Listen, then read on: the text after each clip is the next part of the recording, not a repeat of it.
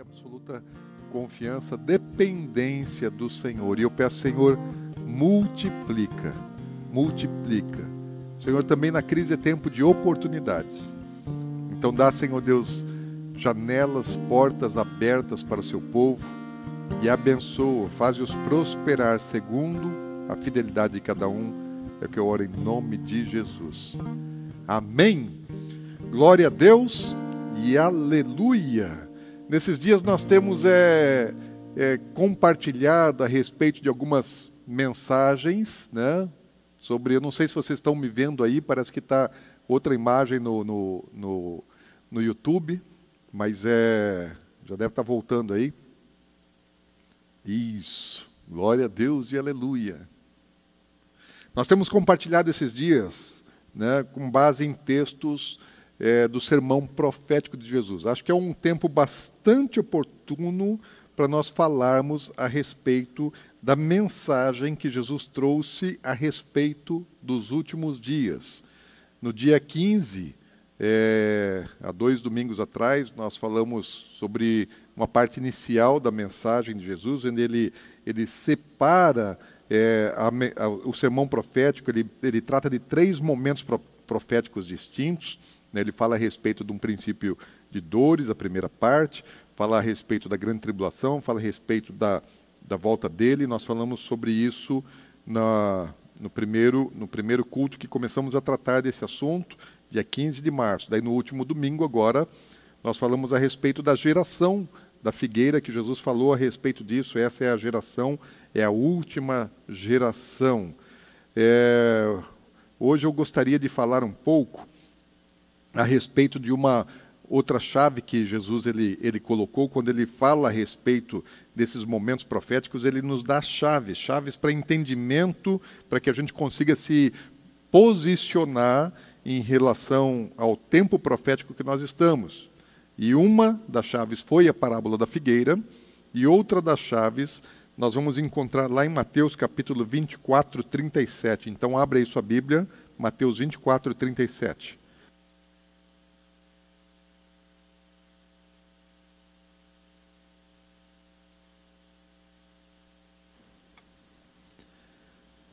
Mateus vinte e quatro, trinta e sete diz assim: pois assim como foi nos dias de Noé, também será a vinda do Filho do Homem.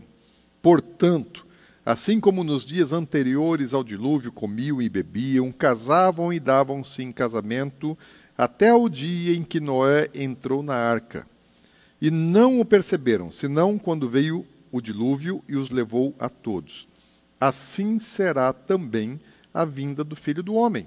Então, dois estarão no campo, um será tomado e o outro deixado. Duas estarão trabalhando no moinho, uma será tomada e deixada a outra. Portanto, vigiai, porque não sabeis o dia que vem o vosso Senhor. Mas considerai isto: se o pai de família soubesse a hora que viria o ladrão, vigiaria e não deixaria que fosse arrombada a sua porta. Por isso, ficai também vós apercebidos, porque a hora em que não cuidais, o Filho do Homem virá. Que o Senhor nos abençoe na meditação dessa palavra e nos dê discernimento para podermos entender o tempo que nós estamos vivendo, especialmente agora é, dentro do contexto é, de pandemia, né, com o coronavírus, que aliás... eu tenho entendimento de que isso é apenas um sinal. Algumas pessoas começaram a tratar de textos bíblicos que falam a respeito da grande tribulação. Nós não estamos ainda na grande tribulação, estamos muito perto da grande tribulação, mas o coronavírus é, é um sinal. Eu vou dizer até, é, mudar um pouquinho o foco do assunto que já vou entrar, já que falei da grande tribulação e muitas pessoas estão fazendo algum tipo de correlação com isso e até é, se confundem um pouco com as profecias, né? Daí Apocalipse fala que o anticristo ele vai impedir as pessoas de comprar e de vender, que as pessoas para poderem é, comprar e vender, elas vão precisar ter a marca da besta, vão precisar ter o sinal. Eu vou dizer para você, né, que eu sempre é, acreditei na, na tese do, do chip, né, da marca, como um chip, e eu não, não desprezo ainda isso, mas hoje nós estamos vendo que não precisa nem implantar um chip para colocar controle de, de, de, de, de comprar e vender. Né? Principalmente hoje, é, na Europa, é, os estabelecimentos estão fechados, os estabelecimentos comerciais em muitos países estão fechados, e, e eles têm o horário certo de funcionar, por exemplo, os mercados, e as pessoas têm o horário certo para poder ir no estabelecimento comercial, tem senha, então só pode ir naquele horário e comprar também sob controle. O Estado está controlando o que a pessoa compra, onde ela compra e quando ela compra. E ela só pode comprar quando o Estado já está é, autorizando que isso aconteça. Então, o estabelecimento comercial só pode vender segundo o controle do Estado e as pessoas só podem comprar segundo o controle do Estado. Então, hoje, isso já está é, é, acontecendo. É um grande sinal de coisas que vão acontecer lá na frente. Lá na frente, isso vai ser de forma mais absoluta, ampla, eu acredito, em todos os continentes e países. Bom, então nós estamos falando assim que estamos vivendo um tempo que é um princípio de dores, que são as primeiras contrações, ainda não são as dores de parto, ainda não são é, é, o juízo de Deus, né, as, as calamidades, catástrofes apocalípticas que a Bíblia fala que estão por vir. Mas nós precisamos entender e ouvir a voz de Deus e seguirmos caminhando segundo a direção que Deus nos dá. O que está acontecendo hoje? Hoje as pessoas estão é, sendo influenciadas pela mídia e falam e fazem e pensam conforme a mídia. Então, o que a grande mídia está dizendo é isso que a população é, do planeta está dizendo também. Ou seja, as pessoas não estão sendo conduzidas pela voz de Deus, pela voz do Espírito, mas é a mídia que está conduzindo as pessoas. Isso é um precedente terrível, isso é muito, muito, muito perigoso. É tempo de a gente acordar, é tempo de a gente buscar a Deus de maneira corretamente, nos posicionarmos, e antes que isso seja tarde. Né? Se nós não soubermos aonde estamos, não soubermos o nosso lugar, a nossa posição, é, em o que pensar, em o que ouvir, nós vamos acordar talvez muito tarde, daí não dá tempo de fazer mais coisa alguma. Mas eu creio, creio que nós temos ainda algum tempo. E eu tenho insistido já há um bom tempo em ministrar a respeito desse tempo profético dos últimos dias que preparam para a volta de Jesus. E infelizmente, mesmo que a gente tenha pregado bastante a respeito disso, até aqui na Atos de Justiça, que é um, que é um público que tem ouvido falar a respeito da volta de Jesus, tem ouvido falar a respeito das profecias dos últimos dias. Infelizmente, eu acredito que muitas pessoas ainda vão ser pegas de surpresa. Né? Quando ele chegar, é, quando as últimas profecias se cumprirem, muitas pessoas que sabem que ele vem não estarão ainda preparadas, apesar de acreditarem. Apesar de acreditarem, não, não se prepararam, não... não aproveitaram do tempo que tem para poder se preparar. Isso aconteceu já em períodos bíblicos do passado. Por exemplo, você pega o período da destruição de Jerusalém, destruição do templo, tanto do primeiro como do segundo. Foram advertidos, foram alertados. Os profetas anunciaram, é, Jeremias anunciou, Ezequiel anunciou, Isaías antes já havia falado também. Mas o povo desprezou, não ouviu e foram pegos de surpresa. Queria até te recomendar, né, se você quer entender um pouquinho mais a respeito do tempo profético, o que a Bíblia fala a respeito desse tempo profético, tem um, tem um canal no YouTube onde nós temos colocado é, vídeos que compõem, formam um documentário profético a respeito do cumprimento de profecias milenares. O que, que a Bíblia fala é, é, sobre... sobre os acontecimentos dos últimos dias que preparam para a volta de Jesus, qual é o cenário principal, qual a principal chave, qual de entendimento, qual o principal cenário que prepara a volta de Jesus. Pedro fala que é o tempo da restauração de todas as coisas que os profetas da antiguidade anunciaram. E nós temos feito um, um estudo é, assim, bastante profundo de todas as profecias é, da antiguidade que falam de um tempo de restauração que prepara a volta de Jesus. E temos é, testemunhado o cumprimento de cada uma dessas profecias. Temos gravado é, esse documentário, vídeos lá em Israel. Chegamos assim, olha, a profecia diz isso. Por exemplo, é, da última semana, fala, olha, é, o profeta Ezequiel fala que o povo ia lavrar o deserto, que eles iam cultivar no deserto. Então a gente vai lá no deserto e mostra a agricultura acontecendo no deserto, conforme a Bíblia diz, profecias milenares e muitas e muitas, dezenas e dezenas de profecias que ficaram aguardando seu cumprimento, estão acontecendo todas elas agora. Então, você pode é, conferir isso lá no canal no YouTube, né, chamado Últimos Dias Channel. É uma série de vídeos que tratam do tempo da restauração de todas as coisas, que preparam para a volta de Jesus. Bom, voltando aqui para a chave que Jesus nos deu, ele fala a respeito é, de como estaria, qual seria o panorama mundial. Ontem nós falamos a respeito disso, quando Jesus ele, ele fala sobre é, como estaria a sociedade, né? A multiplicação da iniquidade, como estaria o mundo nos últimos dias. Falamos sobre isso e aí Jesus ele vai reforçar usando uma outra situação, outro exemplo, que é o de Noé. Fala que os últimos dias, o mundo estaria vivendo dias semelhante aos dias de Noé, ou seja, assim, dias é, com aparência de normalidade. As pessoas estariam comendo, bebendo, casando, comprando, vendendo, plantando, construindo todas essas coisas. No plano natural, aparentemente as coisas estão acontecendo normalmente, sem grandes problemas é, que estejam chegando, né? As pessoas estão tendo atividades normais, mas no plano espiritual a realidade é diferente. Ao homem ele olha ao seu redor e parece que as coisas são é, aparentemente normais, ou que esteja tudo bem, que não vai acontecer é, grandes coisas. Hoje a gente olha ao redor, tem problema, mas nós olhamos ali à frente um pouquinho, daqui dois meses a nossa perspectiva não tem mais problema. Já passou a questão do coronavírus, já vai ter vacina, é, a população vai estar imunizada, então as coisas começam a voltar à sua normalidade e as pessoas vão dar sequência nos seus projetos. Só que do ponto de vista espiritual, Deus está olhando lá e Ele está falando assim, não, as coisas não estão normais. As coisas estão bem é, é, bagunçadas, segundo a ótica de Deus, como estavam nos dias de Noé. E como é que estavam nos dias de Noé? Se nós voltarmos à nossa Bíblia, lá no livro de Gênesis, no capítulo seis, no versículo cinco, ele diz assim, viu o Senhor que a maldade do homem se havia multiplicado na terra, e era continuamente mal todo o desígnio do seu coração.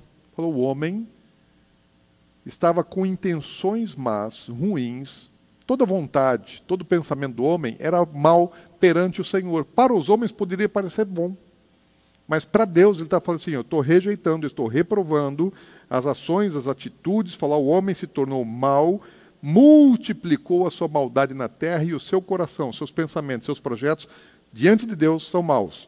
No versículo onze, ele diz assim, a terra estava corrompida à vista de Deus e cheia de violência. Então o homem podia achar que não, mas Deus está vendo tudo mal. Versículo doze, viu Deus a terra, e eis que estava corrompida, porque todo ser vivente havia corrompido o seu caminho na terra. Bom, ontem nós falamos a respeito da multiplicação da iniquidade, falamos sobre algumas das nossas realidades sociais, é, dos costumes atuais dessa geração, e não é muito diferente daquilo que estava acontecendo nos dias de Noé. No tempo antigo, antes do dilúvio, o homem ele tinha completamente perdido os parâmetros e fazendo somente aquilo que interessava ao seu coração e ao seu prazer, ainda que para ele parecesse bem. Aos olhos de Deus, as coisas não estavam nada bem. O homem havia se tornado bruto, imoral, injusto. E esse é o mesmo tipo de situação que nós vemos depois lá em Sodoma e Gomorra. Aliás, quando Jesus ele está falando a respeito desse assunto, se você for ver é, essa exposição, segundo é, Lucas, o Evangelho de Lucas, no capítulo dezessete, ele logo depois de falar sobre os últimos dias, como dias de Noé, ele complementa e fala assim, o mesmo aconteceu nos dias de Ló. Comiam, bebiam, compravam, vendiam, plantavam e edificavam. Mas no dia em que Ló saiu de Sodoma, choveu do céu fogo e enxofre, destruiu a todos. O que estava acontecendo em Sodoma e Gomorra? As pessoas estavam vivendo uma vida normal, mas completamente imoral e injusta. Era um lugar onde havia muita prosperidade, as campinas eram verdejantes e a produção era muito boa. O povo estava enriquecido e vivendo de maneira é, completamente devassa, injusta e imoral. diante de Deus. E Deus, ele olha para aquela situação e ele sente náuseas, ele sente do, nojo de tudo que está acontecendo na terra, tanto nos dias de Ló como nos dias de Noé. Gênesis seis, seis fala assim: então se arrependeu, no sentido de se entristeceu o Senhor de ter feito o homem na terra e lhe pesou o coração. Deus sentiu dor, tristeza. O sentido aqui do arrependimento é sentimento de tristeza. Deus ficou triste com a sua criação, com o que o homem estava vivendo. Nos últimos dias, também as abominações dos homens na terra causam o mesmo tipo de pesar no coração de Deus. A terra está cheia de iniquidade que trazem um sentimento e um desgosto no coração de Deus.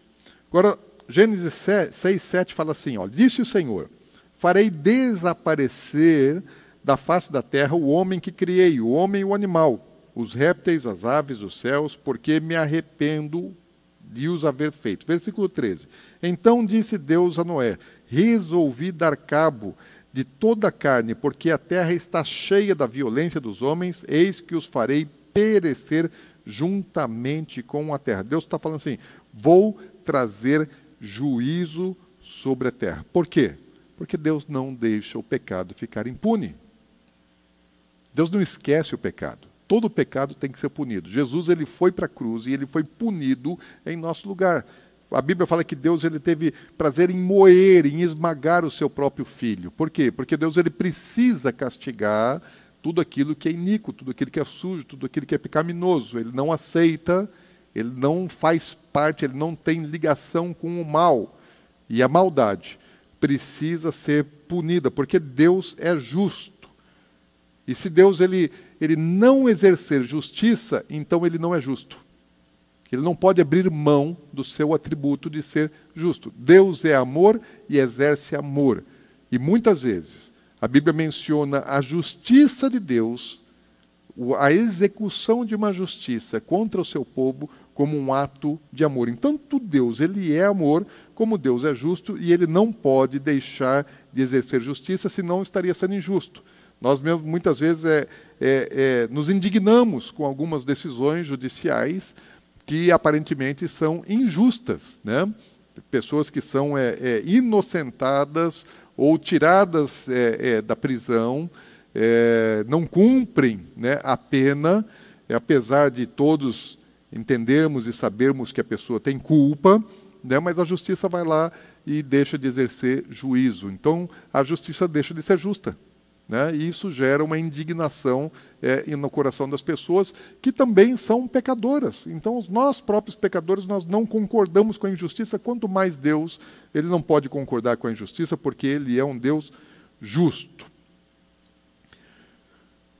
Quando Deus ele, ele enviou, né, o, o juízo dele sobre, sobre o mundo antigo e sobre Sodoma e Gomorra, a Bíblia diz, depois do Novo Testamento, que essas coisas que aconteceram lá no passado servem de exemplo para a gente. Você vai lá na carta de, de Pedro, segunda Pedro, capítulo dois, versículo seis, ele diz assim, e reduzindo a cinzas as cidades de, de Sodoma e Gomorra, ordenou a ruína completa, tendo-as exposto como exemplo a quantos venham a viver impiamente. Olha só, a Bíblia está falando, olha para trás e veja o exemplo. Veja o que é que Deus fez com o cidadão que vivia de maneira ímpia. E tome isso como uma referência, como exemplo, para que você não caia no mesmo tipo de erro. Pedro ainda diz lá no versículo quatro, né, de, de segunda Pedro dois, fala, ora, se Deus não poupou anjos quando pecaram, antes precipitando-os no inferno, os entregou ao abismo de trevas, reservando-os para o juízo. Fala, Deus, ele não poupou sequer os anjos. Quem eram esses anjos que Deus mandou para o abismo? Foram anjos que serviram a Deus, aqueles que estavam fazendo a vontade de Deus, que viviam para fazer a vontade de Deus. Mas no momento que eles deixaram a vontade de Deus e fizeram a própria vontade, se rebelaram contra a autoridade divina, Deus não os poupou. E a Bíblia está dizendo, olha, se Deus não poupou nem os anjos, com certeza eu e você não servimos mais a Deus do que aqueles anjos serviram antes de se rebelarem. Então Deus, assim, ele exerce justiça, ele não pode deixar o pecado e o erro impune. E Deus não muda. Deus é o mesmo sempre. Tem muita gente que acha assim que, ah, depois que Jesus veio ao mundo e ele pregou o evangelho, Deus ouviu o evangelho, se converteu e mudou. Não! Em Deus não há variação de mudança. Deus é o mesmo sempre, nele não pode haver mudança, nem sombra de variação. Está no Novo Testamento, Tiago capítulo um, versículo dezessete.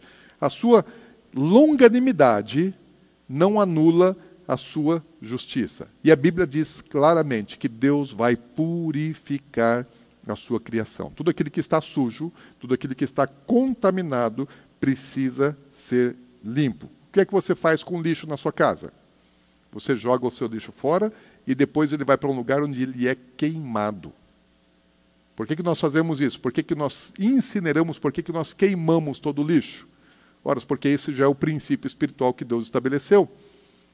Deus, ele lança no inferno toda a iniquidade, todo o pecado. Deus não mudou, Deus não vai mudar, Deus sempre vai exercer juízo contra aquilo que é ruim. Ok? Estamos juntos? Sem dúvida com relação a isso, né? Existe uma pregação aí da hipergraça que não é bíblica, ok? A hipergraça é uma doutrina que afasta as pessoas da verdade e da justiça e da santidade. Ela é enganosa, ela é mentirosa. Tem muita gente vivendo uma vida dupla, uma vida de pecado, baseada numa doutrina, numa teologia cristã absolutamente antibíblica, falsa. Agora, se Deus ele exerce juízo, ele sempre dá a oportunidade do arrependimento antes de que o juízo venha. Antes de Deus enviar o juízo sobre a terra, o que é que Deus fez? Ele olhou para a terra e ele estava procurando é, é, pessoas justas que ele pudesse salvar. Deus estava interessado, não em destruir, Deus estava interessado em salvar. E Deus ele olha para a terra e ele começa a procurar pessoas que ele queira salvar. E ele vê a terra toda está contaminada, as pessoas estão fazendo coisas horríveis, estão fazendo coisas imundas, sujas, desonestas, imoralidade sexual, violência, todo tipo de coisa que Deus abominava. Mas ele vê um homem lá, chamado Noé. Ele falou, opa, esse cara aqui é diferente.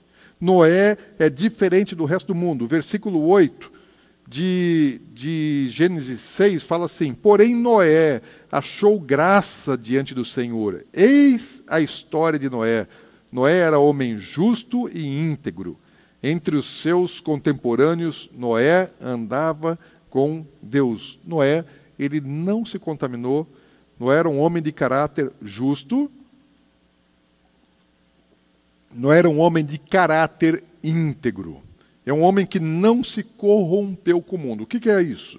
O mundo ele foi criado de maneira perfeita. Deus fez o mundo perfeito, Deus abençoou, colocou o homem dentro de um jardim, fez o homem sem pecado, fez o homem limpo, o homem e a mulher, e os abençoou. Aí quando Adão ele peca, quando ele desobedece a Deus, Deus fala assim, olha, não coma do fruto da árvore do conhecimento do bem e do mal. Eva vai lá e ela é seduzida pela serpente, Satanás, e depois ela também acaba convencendo seu marido, e ambos comem do fruto que Deus falou não pode comer. Essa obediência, essa desobediência, que a gente pode pensar assim, olha, mas tão simples, né? Deus só falou assim, não coma, e o homem disse que como, foi suficiente para colocar toda a humanidade em pecado e para amaldiçoar a terra. Então Deus, assim, ele é muito sério, né? A obediência a Deus é algo assim que tem que ser é, absoluto. E quando, e quando o pecado ele entra no mundo, ele começa a se proliferar depois, porque no capítulo três de Gênesis, nós vemos o homem pecando pela primeira vez pela desobediência. No capítulo quatro, você já vê a violência, irmão matando irmão, derramando sangue inocente. No capítulo cinco, a genealogia. Quando você chega no capítulo seis, há uma imoralidade é, completa. O mundo está completamente podre. As pessoas estão praticando imoralidade sexual, violência, desobediência a Deus, enfim. O mundo vai se corrompendo, ele vai se tornando podre, vai sujando. E Noé é um cara que ele mantém, que ele conserva do caráter, da essência que Deus colocou no homem lá atrás. Noé, ele continua se parecendo ainda com Deus. Ele ainda é justo, ele ainda é íntegro, porque Deus fez o homem de maneira justa, Deus fez o homem de maneira íntegra, Deus fez o homem de maneira pura, santa. E o homem, ele vai e começa a se corromper. E Noé, ele não acompanhou a sociedade. Sabe essas mudanças sociais? Pois é, Noé era um cara conservador. Noé é um cara que não acompanhou a evolução social e a transformação social daqueles dias, que são coisas que nós estamos vendo acontecer exatamente nos dias de hoje. Então, Noé, para aquela geração, para aquele povo, para a mídia daquela época, ele era um cara retrógrado. Ele era um cara conservador, ele era um cara que atrapalhava o progressismo da sociedade daqueles dias. Está entendendo? Está comigo? Vamos lá. Noé, ele não apenas ele era um homem justo e íntegro, e não se corrompeu, mas ele também ele era um pregador da justiça. Né? A Bíblia conta lá, também Pedro, Segunda Pedro capítulo dois, quando está falando a respeito desse tempo, do tempo profético, ele fala que Noé, ele era um pregoeiro, ele era um pregador da justiça divina. Então, assim como no, Jesus está dizendo, como nos dias do dilúvio, assim será também nos últimos dias. O que é que Deus está procurando nos dias do dilúvio? Deus está olhando para a terra. E está procurando alguém na terra que seja diferente, que não tenha se corrompido. Então Deus está procurando pessoas na terra. Deus está olhando lá dos céus, ele está olhando para a terra. O homem está achando que está tudo bem, acho que não tem problema, que ele pode continuar fazendo as coisas más, pode continuar fazendo o carnaval do jeito que faz, pode continuar sendo imoral, pode praticar violência, pode usar droga, pode financiar é, a criminalidade, o crime organizado através da droga. Todo aquele que acende um cigarro de maconha, que cheira uma carreira de cocaína, ele é criminoso, porque existe mais de sessenta mil mortes violentas por ano no Brasil. O Brasil é o país que mais se mata no mundo. sessenta, mais de sessenta mil pessoas morrem por ano com violência, assassinadas. E quem é que promove isso? O crime organizado. E quem que mantém o crime organizado? Todo maconheiro. Eu já fui um. Né? Graças a Deus me arrependi, larguei mão desse negócio, parei de financiar o crime organizado. Mas hoje, quem acende um cigarro de maconha está financiando essa porcaria. Então Deus está olhando assim, olha, lá, o mundo está perdido. O mundo está corrompido. Mas Deus está interessado nas pessoas que têm um caráter justo e que tenham um caráter íntegro. Não é diferente. Até porque Paulo, ele fala lá em Primeira Tessalonicenses, capítulo cinco, vinte e três, fala assim, olha, o mesmo Deus de paz vos santifique em tudo, ser santo em tudo, e o vosso espírito, alma e corpo, seja santo no corpo, na alma e no espírito. Queridos, não basta você ser santo no espírito. Você precisa ser santo no seu corpo e você precisa ser santo na sua alma. E sejam conservados íntegros e irrepreensíveis. Íntegro, assim, é completo. É que você não é noventa por cento do Senhor. Você não tem é, é, é compromisso de noventa e cinco por cento com Deus. Você não tem fidelidade de noventa e nove por cento. Você tem fidelidade, fidelidade de cem por cento. Você se casaria com uma pessoa que prometesse a você noventa por cento de fidelidade? Falou, olha, eu vou ser fiel a você é, nove dias a cada dez. Mas um dia a cada dez eu vou fazer o que eu quero e não te interessa saber o que eu faço, ok? Você aceitaria isso? Não, né? Pois é. E, mas e se a pessoa então dissesse, não, tá bom, então vamos fazer o seguinte, trezentos e sessenta e cinco dias, tem um ano, eu vou te dar aí trezentos e sessenta dias, me dá só os cinco dias aqui de carnaval ou uma, outra época do ano aí, que eu vou dar uma sumida, você não vai saber o que eu faço, né? Pode ser assim? Né? Posso ser infiel somente naqueles cinco dias? Você diria não. Um dia então? Não. Você acha que Deus quer menos fidelidade? Deus te quer por parte? Não, Deus te quer completo. Então você tem que ser íntegro. Jesus ele vem para buscar uma noiva que lhe seja íntegra, cem por cento dele, que não flerta com o mundo, com o diabo e com o pecado. E irrepreensíveis. Aí também pegou duro, porque irrepreensível é aquilo assim que é, a sua vida tem que ser um livro aberto. As pessoas têm que olhar para você, ver tudo aquilo que você faz, tudo aquilo que você fala, todas as suas atitudes e não achar defeito. Daniel era um homem irrepreensível. As pessoas tentaram encontrar em Daniel falha, defeito, atitudes erradas, condenáveis, e não encontraram.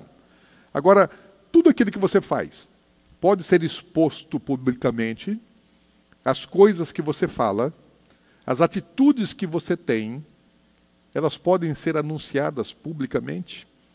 Você é uma pessoa irrepreensível? Pois é.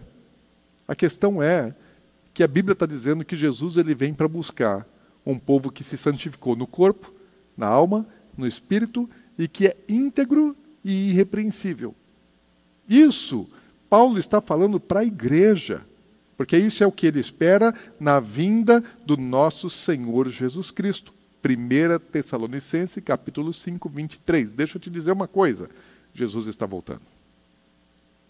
E qual é a mensagem dos céus para o homem desses dias? Que o Deus de paz vos santifique em tudo, de corpo, de alma, de espírito, e sejam conservados íntegros e irrepreensíveis nesses dias que preparam para a volta de Jesus. Agora, Deus ele olhou para Noé e ele viu esse tipo de caráter, esse tipo de natureza. E aí então, Deus ele fala assim, eu vou fazer um negócio com esse cara. Eu não vou destruir toda a humanidade. Eu vou recomeçar com Noé. E aí a Bíblia diz lá em Hebreus capítulo onze, versículo sete, fala, e Noé divinamente instruído, ou seja, Noé era um cara que estava atento para ouvir a voz de Deus. Deus fala com Noé e Deus não está ouvindo o mundo. Deus está ouvindo o que Noé, o que Deus está falando, Noé está ouvindo o que Deus está falando com ele. Então fala assim, ele está divinamente instruído acerca de acontecimentos que ainda não se viam. Deus fala assim, olha, Noé, eu vou trazer juízo. E sendo temente a Deus, olha só, ele tinha um caráter de justo, de íntegro, ele era pregador da justiça e ele era um homem temente a Deus. Ele aparelhou uma arca para a salvação da sua casa.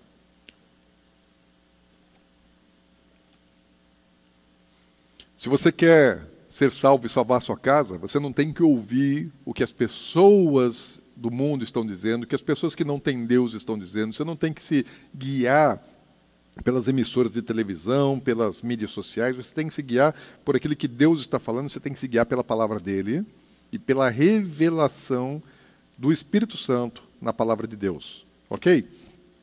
Então, é, Deus ele pega, fala com Noé e ele dá um projeto detalhado. Esse projeto que Deus dá para Noé, ele é, um, ele é uma, uma arca, ele é um barco que tinha quase duzentos metros de comprimento, trinta metros de, de, de, de largura e vinte metros de altura, é, em medidas aproximadas. Isso num lugar seco, né, longe do mar, e, e ainda não havia sequer chovido na terra, e Deus fala que vai mandar um dilúvio. Então todas as pessoas que estão é, é, vendo Noé fazendo aquilo, elas vão se escandalizar naturalmente, mas Noé, ele creu em Deus. Porque Deus fala assim, olha, eu vou mandar dilúvio. Diz, Senhor, o que é dilúvio? Dilúvio é, uma, é muita chuva. Senhor, o que é chuva? Eu não sei o que é chuva. Deus tem que explicar para Noé. Fala, eu vou mandar a água do céu. E vai vir muita água, vai inundar tudo. Então você vai construir um barco, você vai construir um navio, né, para a salvação é, sua, da sua família. E Noé creu. Será que se Deus falasse para você que ia mandar é, um juízo terrível sobre a terra, você creria? Será que Deus mandasse você é, construir uma arca de salvação, você ia acreditar nesse negócio? Se você estivesse lá nos dias de Noé, você seria como Noé ou você seria como as outras pessoas? Isso é uma questão importante, porque se lá naqueles dias, se nós, vivendo naqueles dias, nós não fôssemos como Noé, muito dificilmente nos últimos dias nós seremos como os Noés que Deus está buscando no tempo da volta de Jesus. Ou seja, estaríamos fora da arca e seríamos consumidos pelo juízo. Está entendendo? Isso é uma questão muito séria. Isso é uma questão muito importante que nós, como igreja, precisamos entender que o mundo precisa saber. O que o mundo precisa é de respostas verdadeiras. O mundo não precisa de engano. O mundo não precisa de docinho. O mundo precisa de verdade. E a igreja tem a verdade, precisa viver a verdade e comunicar a verdade. Mas nós temos é, falhado bastante nessa missão que nós temos aqui nessa terra. Até porque a maior parte da igreja não vive se preparando para esse tempo vindouro da volta de Jesus.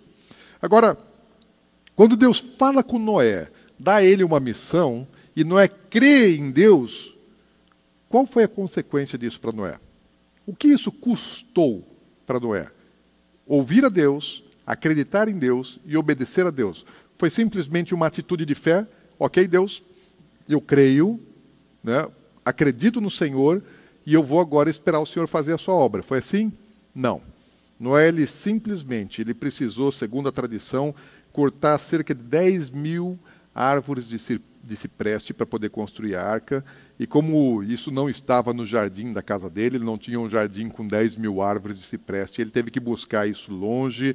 Naquele tempo, ele não tinha é, caminhão para o transporte, ele não tinha uma serraria, ele não tinha serra elétrica, não existia ainda steel, não, não existia maquita, não existia tramontina, não tinha motosserra, não tinha serra de fita, não tinha nada dessas coisas, não tinha sequer uma furadeira.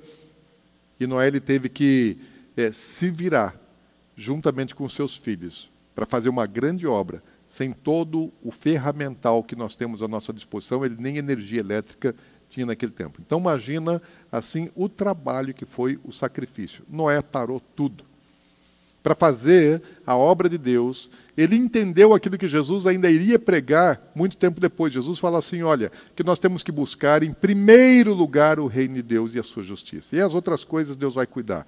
E o que é que Noé fez? Exatamente isso. Ele buscou em primeiro lugar o reino de Deus, a vontade de Deus, a obra de Deus, e Deus cuidou de sustentá-lo.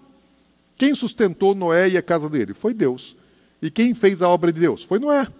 Então essa é a parceria que Deus faz com Noé, e Noé ele se dedica completamente, ele dedica cem anos da sua vida, ele e toda a sua casa pararam tudo, e durante os cem anos que se sucederam, a mensagem de Deus para Noé, ele gastou os cem anos construindo uma arca em obediência ao mandamento de Deus.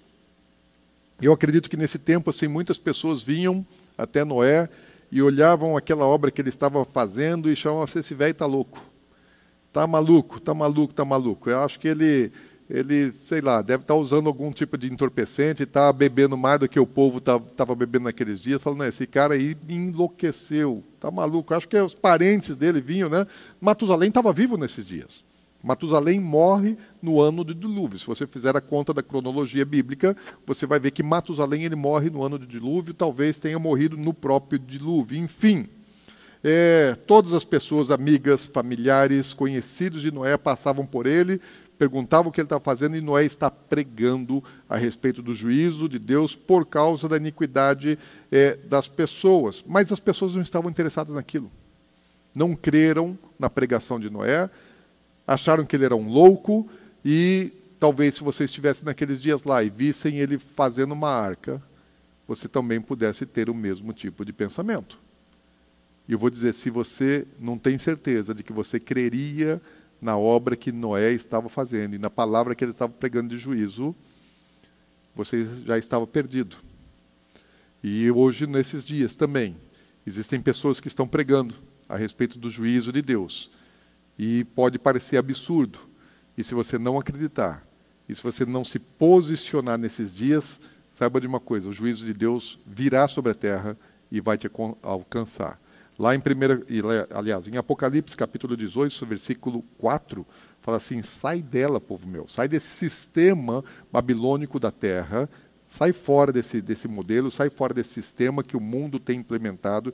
Ali depois a gente fala sobre isso, não hoje, mas o sistema babilônico é um sistema religioso, é um sistema econômico, é um sistema político. É um sistema de governo, de domínio sobre toda a terra, que está é, crescendo e vai ter o seu governo é, é, no anticristo. E Deus está falando assim, sai fora desse sistema, porque se você ficar nesse sistema, você vai ser participante dos flagelos que o mundo vai enfrentar.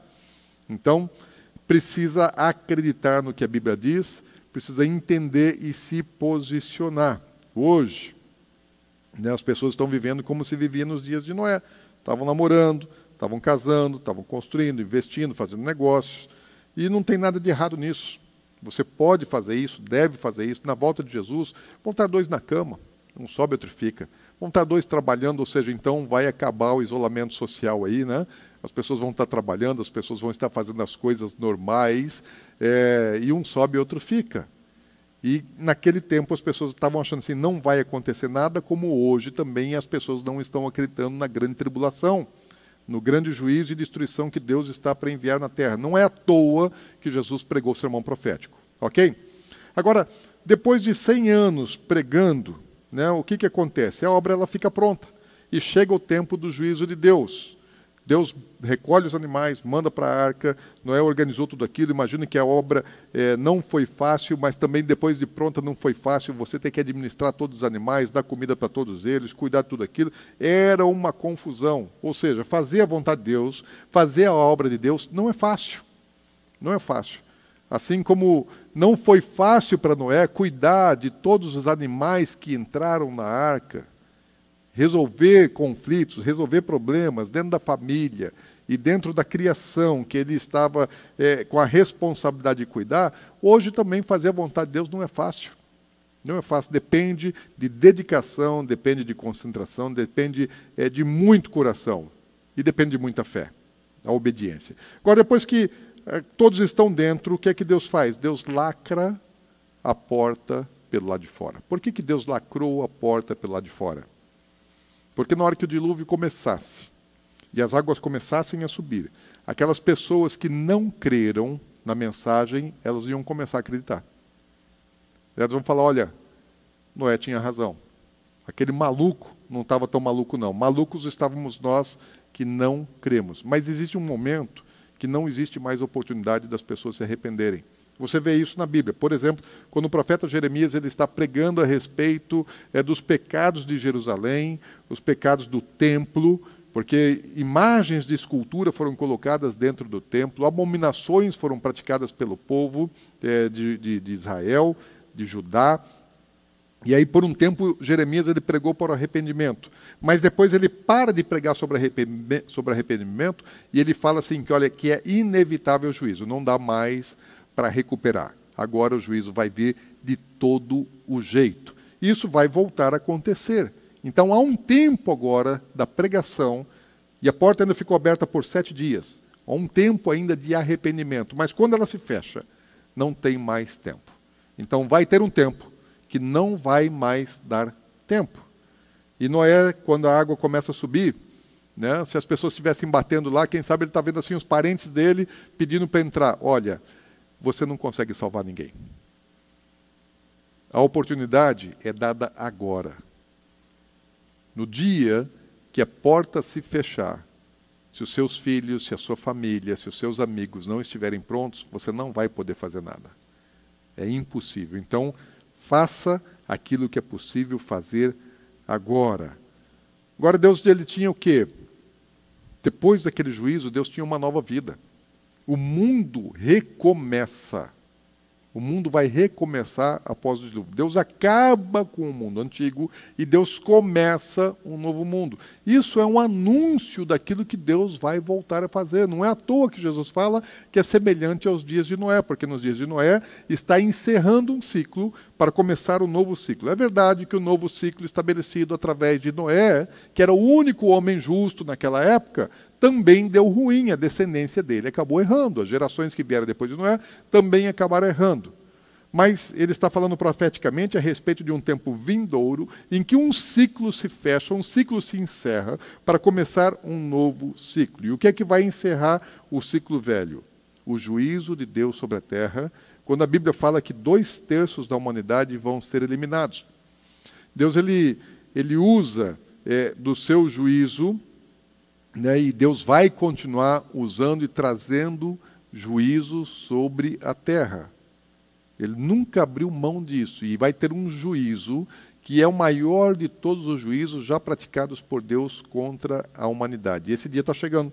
É o tempo da grande tribulação. Nós estamos vivendo hoje dia semelhante aos dias de Noé. O dia do Senhor está chegando, e deixa eu dizer uma coisa para você com muita simplicidade, seriedade, mas com muito temor no coração. Isso é sério. Se você não acreditar, você vai se portar igual às pessoas que não acreditaram na mensagem de Noé, você não está acreditando na Bíblia, não está acreditando no que Jesus disse. Hoje, os crentes querem o céu, hoje os crentes querem o milênio, mas para que venha o milênio, para que venha a volta de Jesus, é necessário que a terra passe por juízo. E ela vai passar por juízo. Então aguarde, aguarde porque isso está chegando. E nós precisamos entender, não existe volta de Jesus, não existe milênio sem grande tribulação. Só que nem os crentes estão interessados nisso. Nem os crentes estão interessados em se prepararem para as coisas que estão por vir. Eu não estou dizendo que a igreja vai ter que passar necessariamente pela grande tribulação. Eu sei que a igreja vai sofrer um tempo de perseguição porque isso é inegável. Está na Bíblia. Isso está na Bíblia. Então, se está na Bíblia, se é profético, não tem como eu fugir disso. A Bíblia fala que o anticristo ele vai perseguir a igreja e ele vai ter autoridade que Deus vai dar a ele para perseguir e vencer até mesmo é, a igreja. Mas se Deus vai nos poupar de toda a ira, de parte da ira, isso é uma outra questão dentro da escatologia que não é o nosso foco aqui. O que eu quero dizer para você é que nós estamos vivendo os últimos dias que Jesus anunciou, que nós não sabemos quando virá o início da grande tribulação e nem quando o Senhor Jesus vai voltar à terra. Ele vai voltar, isso é glorioso. Só que antes de ser gloriosa a volta de Jesus, pode ser muito tenebroso aquilo que vai acontecer para algumas pessoas. Esses dias, eu não lembro se foi ontem, se foi domingo, agora está tendo culto todo, todos, todos os, os dias, né? Falei a respeito do Salmo noventa e um. Eu acredito que o Salmo noventa e um ele é, ele é um salmo profético que fala a respeito de um tempo de juízo de Deus na terra, que está tudo acontecendo de mal, tem mil caindo aqui, tem dez mil caindo ali, o crente está no meio do problema, está no meio da situação, mas Deus guarda, Deus protege. Então você não tem que ter medo, você precisa estar posicionado, só tem que estar no lugar certo. Todo aquele que está guardado em Deus não tem que ter medo de coisa alguma, ok? Então, essa mensagem, quem sabe agora, com o coronavírus, as pessoas parem para ouvir um pouquinho mais. Porque é real. Porque a Bíblia fala sobre isso. E o coronavírus é um pequeno sinalzinho. É só um sinal muito pequeno diante das coisas que estão por vir, mas já, já trouxe um apavoramento, um pânico mundial. Agora, se nós estamos vivendo dias como os dias de Noé, como é que nós temos que agir? O que é que nós devemos fazer em dias como os dias de Noé? Primeira coisa, nós precisamos ser diferentes. Se Deus estava olhando para o mundo e estava vendo o mundo corrompido, Ele estava procurando pessoas diferentes, pessoas que tinham um caráter justo, íntegro, tementes a Deus, pregadores da justiça. Isso era Noé. Então você precisa ser como Noé. Se Deus está olhando do mundo, dos céus, e está vendo o mundo corrompido, e o mundo está corrompido, e cada vez mais corrompido, Deus está buscando os Noés dos últimos dias. Pessoas que não se corromperam, que não seguem os princípios, os valores, os pensamentos, as filosofias desse mundo, mas que continuam conservadoras com a palavra de Deus.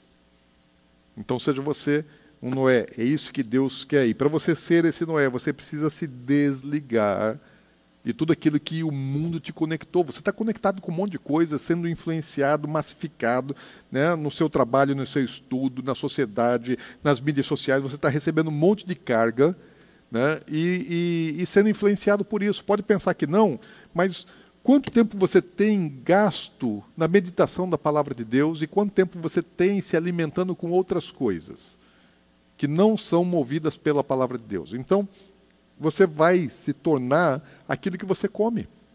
Se você ficar comendo todas essas coisas aí do mundo, todos esses ensinamentos, todas essas falsas filosofias do mundo, todo esse pensamento é, que a mídia está massificando, tornando a, a, a população mundial um, uma grande boiada para poder vir a ser marcada pelo anticristo, vai receber a marca da besta, igual o, o boi recebe a marca do seu dono, e isso está sendo promovido nesses dias. Se você ficar é, com essa mentalidade, sendo influenciado por esse tipo de coisa, você vai ter um grande problema.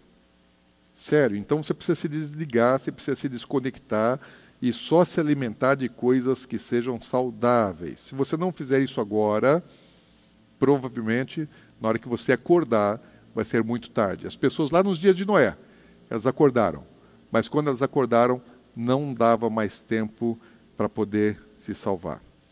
Então não é tempo de você é, se fechar também em si mesmo. de você se defender e fazer só as coisas do seu próprio interesse. Não seja egoísta.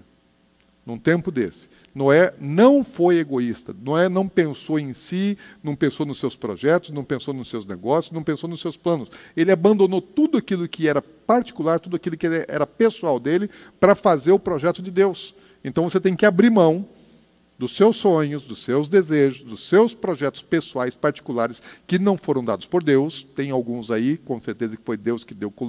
colocou no teu coração, tem muita coisa que você está fazendo, que muito provavelmente foi Deus quem te deu, mas tudo aquilo que não foi dado por Deus, olha, para, esquece, não se envolva com aquilo que, com obras que não vão permanecer para sempre. Toda obra que o homem fez antes do dilúvio pereceu, a única que permaneceu foi a arca, a obra que Deus mandou fazer. A obra que o homem quis fazer, não existe mais nada, só a arca é que permaneceu. Então, o seu investimento pessoal, vou dizer uma coisa, não importa o tamanho do seu negócio, da sua empresa, dos seus títulos, tudo vai acabar. Tudo vai perder valor, tudo não vai ter sentido, tudo não vai ter proveito nenhum. Nenhum, nenhum, nenhum. Pode anotar, porque isso não, não é o que eu estou dizendo, é o que a palavra de Deus diz a respeito do tempo que nós estamos vivendo e dos di- e os dias que estão se avizinhando, que estão chegando rapidamente para essa geração. Então, esse é o tempo de você fazer a obra de Deus simples. Nos dias de Noé, o que ele fez foi edificar o projeto de Deus. Ele dedicou a vida dele para fazer a vontade de Deus, que era uma arca de salvação. Ele buscou, em primeiro lugar, o reino de Deus, ele construiu a arca segundo o projeto, ele ouviu o projeto de Deus, não fez o seu projeto, ele fez, construiu o projeto de Deus, levou cem anos fazendo isso. cem anos. Eu não sei quanto tempo nós temos, mas o que nós precisamos fazer agora é investir seriamente as nossas vidas naquilo que Deus quer fazer. Qual é o trabalho que você está fazendo?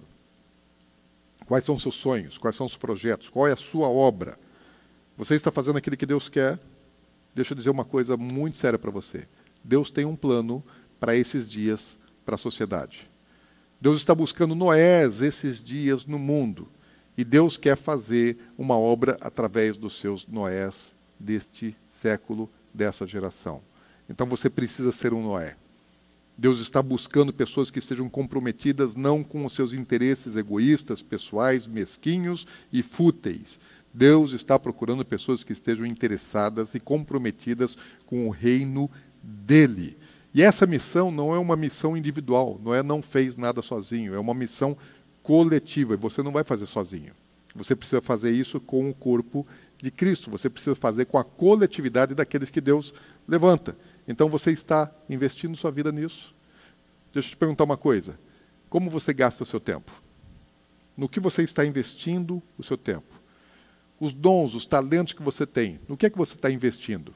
Como é que você está dedicando essas coisas na sua vida?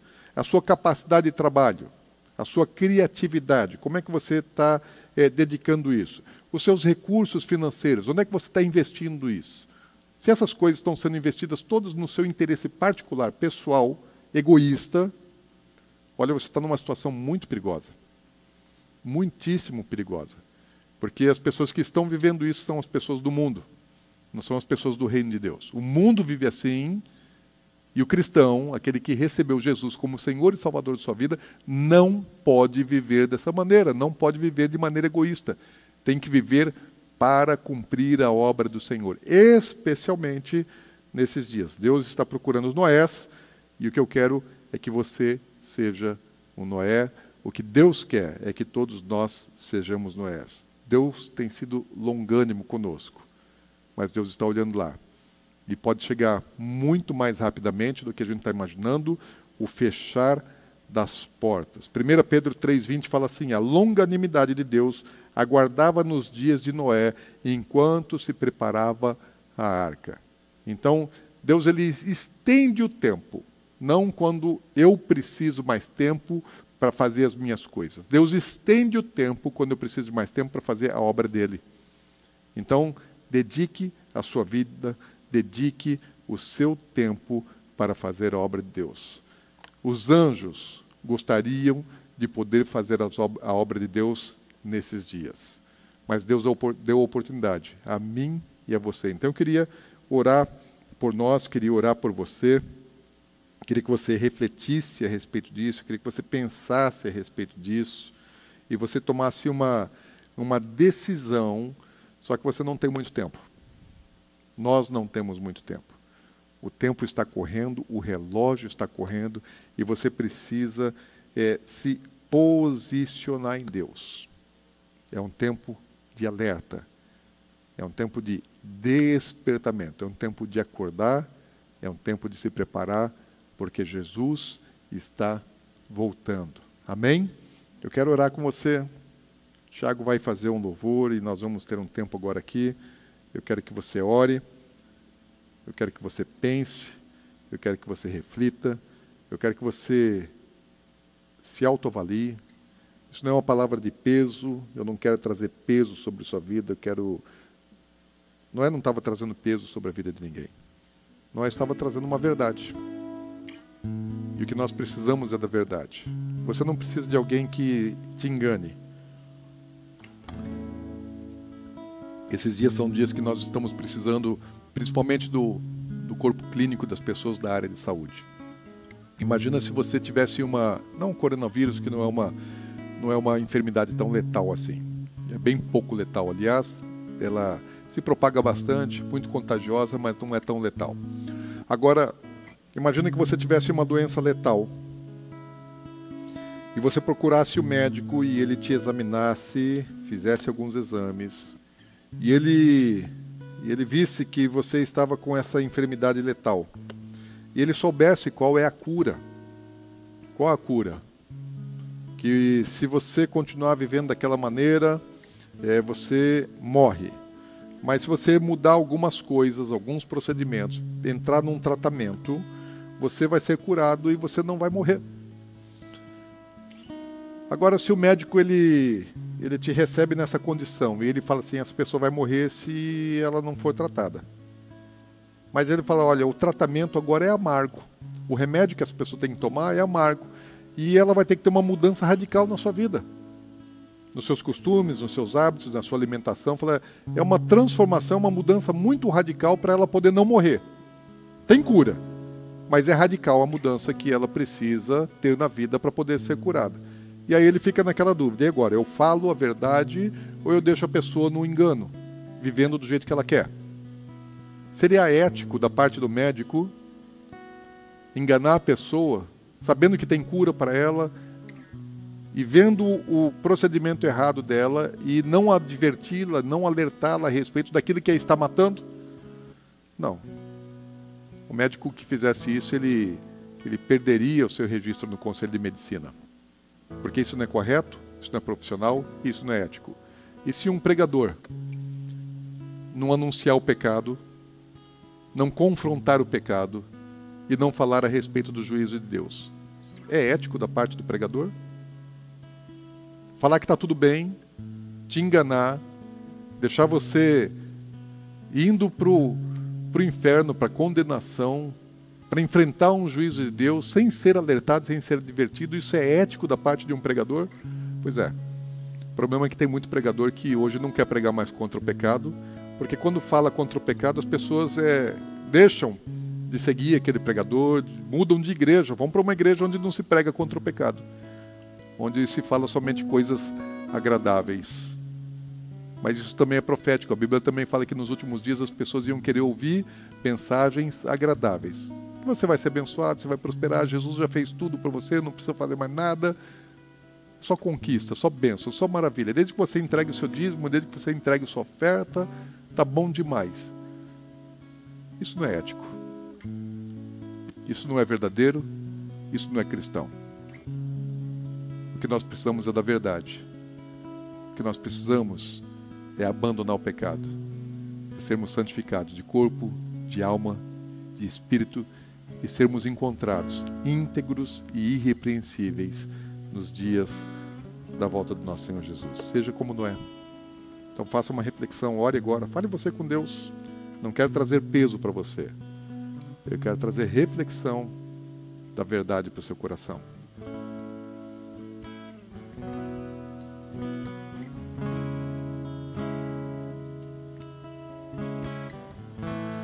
Já é quase meia-noite. Despertam os que estão dormindo. Vistam-se com novas vestes. Arrependam-se do caminho mau, eis que ele vem, eis que ele vem, sem demora ele vem, eis que ele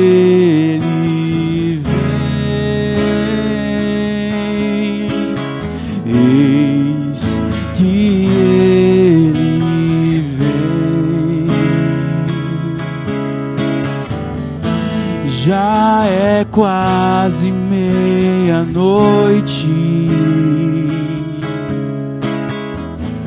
Despertam os que estão dormindo. Vistam-se com novas vestes. Arrependam-se do caminho mau, eis que ele vem, eis que ele vem, eis o noivo, eis o noivo, sai ao seu encontro. Eis o noivo, eis o noivo, sai ao seu encontro. Eis o noivo, eis o noivo, sai ao seu encontro. Eis o noivo, eis o noivo, sai.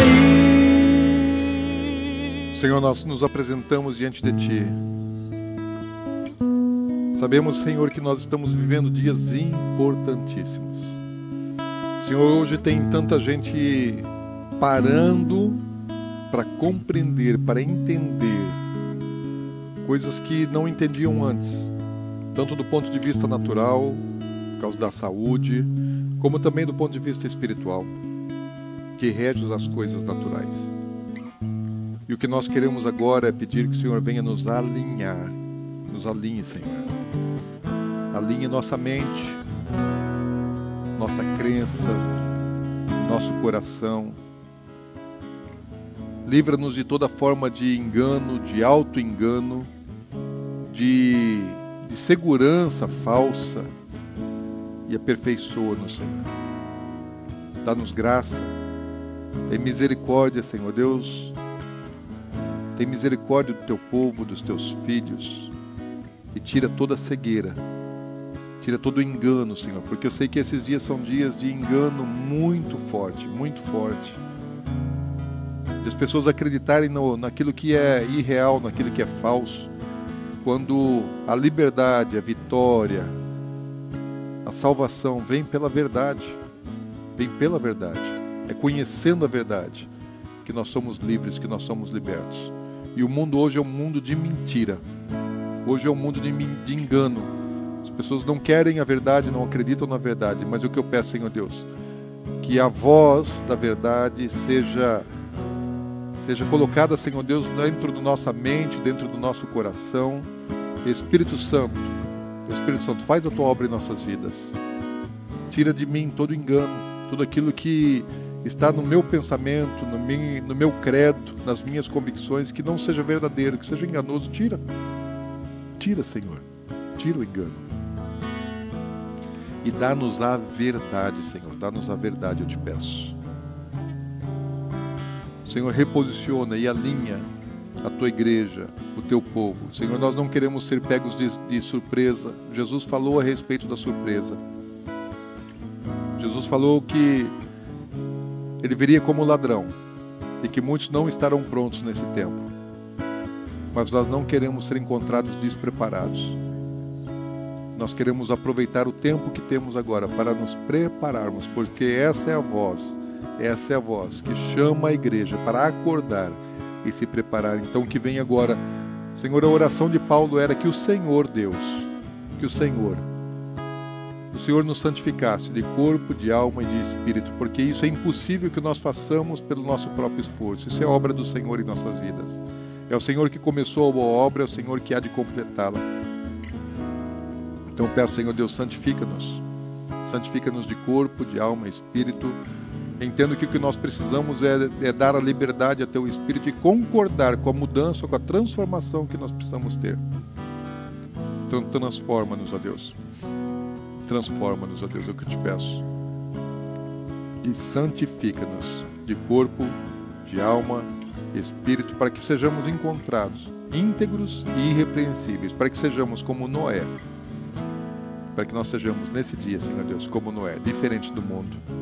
Faz a Tua obra em nossas vidas, em nome de Jesus. Amém. Glória a Deus e aleluia. A partir de amanhã, como toque de recolher até domingo, quinta, sexta, sábado, domingo, o toque de recolher começa um pouco mais cedo. Então nós também vamos começar o nosso culto diário um pouco mais cedo. Nós vamos começar a partir das dezessete horas, ok? Então nos vemos aqui, né? Aqui nesse canal, YouTube, Maju Oficial, amanhã às dezessete horas. Deus te abençoe, Deus abençoe sua casa, sua família. Fique na graça e na paz do Senhor Jesus.